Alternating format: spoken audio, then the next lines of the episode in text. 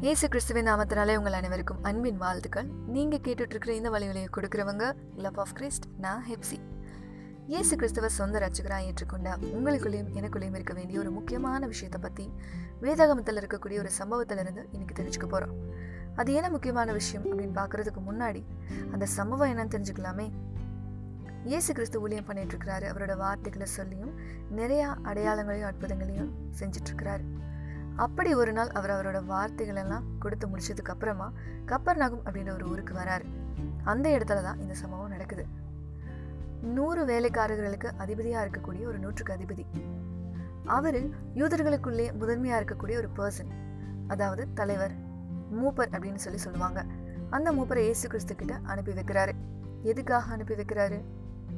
நூற்றுக்கு அதிபதிக்கு பிரியமான ஒரு வேலைக்காரன் இருக்கிறாங்க. அந்த வேலைக்காரனுக்கு நோய் அவர் மரணப்படுக்கையில் இருக்கிறாங்க. இனி அவர் சுகமாக மாட்டாரு அப்படின்ற ஒரு சுச்சுவேஷன் அப்படி ஒரு சூழ்நிலையில் நூற்றுக்கு அதிபதி இயேசு கிறிஸ்துவை பற்றி கேள்விப்படுறாரு. இயேசு கிறிஸ்துவோட வார்த்தைகளை பற்றியும் அவர் செய்யக்கூடிய அற்புதங்களையும் அடையாளங்களை பற்றியும் அவர் எவ் எவ்வளவு பெரியவர் அப்படின்றத பற்றியும் கேள்விப்படுறாரு. இப்போ தன்னோட வேலைக்காரனை இயேசு கிறிஸ்து வந்து குணப்படுத்தணும் அப்படின்னு அவர் பிரியப்படுறாரு. அதுக்காக தான் மூப்பரை இயேசு கிறிஸ்து கிட்ட அனுப்பி வைக்கிறாங்க. இப்போ இந்த மூப்பர் இந்த விஷயத்தை எல்லாத்தையும் இயேசு கிறிஸ்து கிட்ட சொல்றாரு. கூடவே இன்னொரு விஷயத்தையும் சொல்றாரு. நீங்கள் இந்த உதவியை செய்கிறதுக்கு நூற்றுக்கு அதிபதி தகுதியானவர் தான் ஏன்னா நூற்றுக்கு அதிபதி நம்மளோட ஜனங்கள் எல்லாரையும் நேசிக்கிறாரு. நம்மளோட சர்ச் கட்டுறதுக்கு அவர் நிறைய ஹெல்ப் பண்ணியிருக்கிறாரு.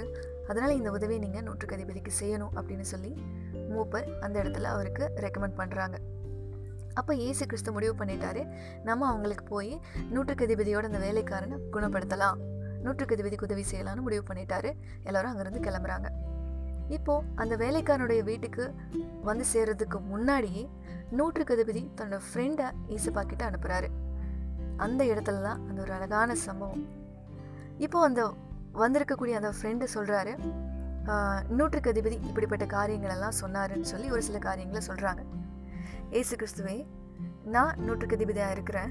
என்னோட வேலைக்காரங்களை போ நீ இங்கே வான்னு சொன்னால் அவங்க போவாங்க வருவாங்க நான் ஒரு வேலையை சொன்னால் செய்வாங்க. அப்படி ஒரு மனுஷனாக இருக்கக்கூடிய எனக்கு அவ்வளோ அதிகாரம் இருக்கும்போது உங்களுக்கு எவ்வளவு அதிகாரம் இருக்கணும்? நீங்கள் ஒரே ஒரு வார்த்தை மட்டும் சொல்லுங்கள் என்னோட வேலைக்காரன் சுஸ்தமாவா?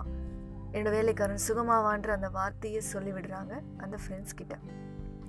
அந்த ஃப்ரெண்ட்ஸ் நூற்றுக்கு இதுபதி சொன்ன அந்த வார்த்தைகளை இயேசு கிறிஸ்து கிட்ட சொன்ன உடனே இயேசப்பாவுக்கு பயங்கர சந்தோஷம்.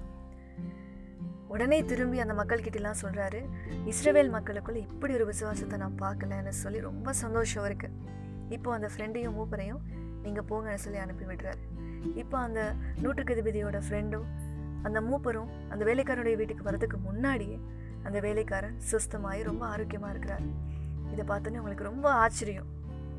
இப்போது அந்த வேலைக்காரனுக்கு கிடைச்ச அந்த ஒரு கிஃப்ட் எப்படி கிடைச்சது? அந்த நூற்றுக்கு அதிபதியோட அந்த விசுவாசம். ஆமாங்க. உங்களுக்குள்ளேயும் எனக்குள்ளேயும் இருக்கக்கூடிய ஒரு முக்கியமான விஷயம் இருக்க வேண்டிய ஒரு முக்கியமான விஷயம் என்னென்னு பார்த்தோன்னா அந்த விசுவாசம்.